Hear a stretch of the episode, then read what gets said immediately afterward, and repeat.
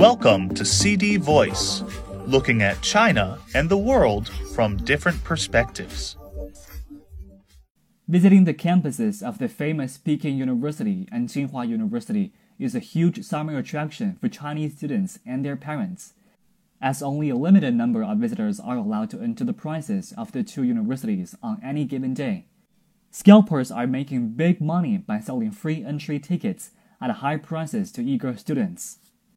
The campuses have only recently reopened to the public after remaining closed for three years due to the COVID 19 pandemic. Now that visitors are being allowed in again, there is a massive rush to book the limited number of free tickets that are released by the universities of day trips. The scalpers, some of whom are former students of the two universities, have been profiting from this situation. Peking University has acted against the 46 former students who raked in around 1.5 million yuan from 139 students who wanted to visit the campus. Said a notice issued by the university recently, each of the 139 students was charged 10,800 yuan for a study tour that included visits to the university. The university, which allows former students to book tickets up to three companions to enter the campus during the summer vacation, had suspended the 46 former students' access to booking tickets either for themselves or others. On July 8th, both Peking University and Tsinghua University reopened their campuses to the public, and visitors need to book appointments in advance. While Peking University did not specify how many visitors are being allowed daily, Tsinghua University said it is letting in 4,000 visitors a day. Experts said the strong interest among parents and students to visit the two universities means the campuses would be swamped with people if there are no restrictions. It allowing only those who have booked slots in advance is helping unscrupulous elements to exploit the situation.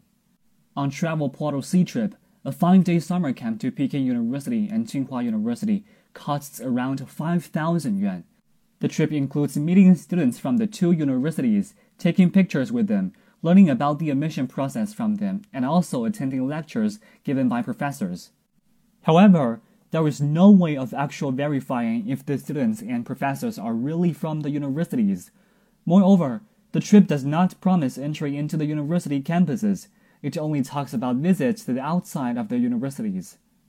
According to Nanfang Metropolis Daily, a woman surnamed Li from Hangzhou said that she signed her child up for a five-day study tour to the universities, costing 4,980 yuan but her child did not even get to enter the two universities and had to be satisfied with photographs taken at the gates.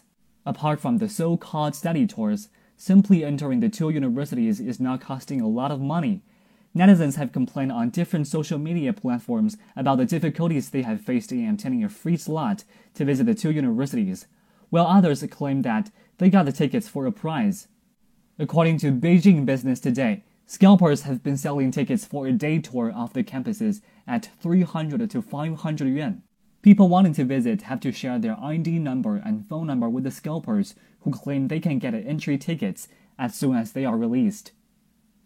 There have been instances where people have paid the money to the scalpers but have not got the tickets in return. A 19 year old student surnamed Han said he paid a scalper 20 yuan to enter Tsinghua and sent his personal information as advised. However, when he tried to enter the campus, the security guard told him the ticket system did not have his information. When he tried to ask for his money back, the scalper blocked his number. Sun Zhifeng, a lawyer at Chance Bridge Law Firm, said it's difficult to crack down on such scalpers, as many are anonymous online entities. However, if a lot of money is involved, they can be tracked for committing fraud and carrying out illegal business operations, Sun said. I am Ryan Usher. That's all for today. For more news and analysis, buy the paper. Until next time.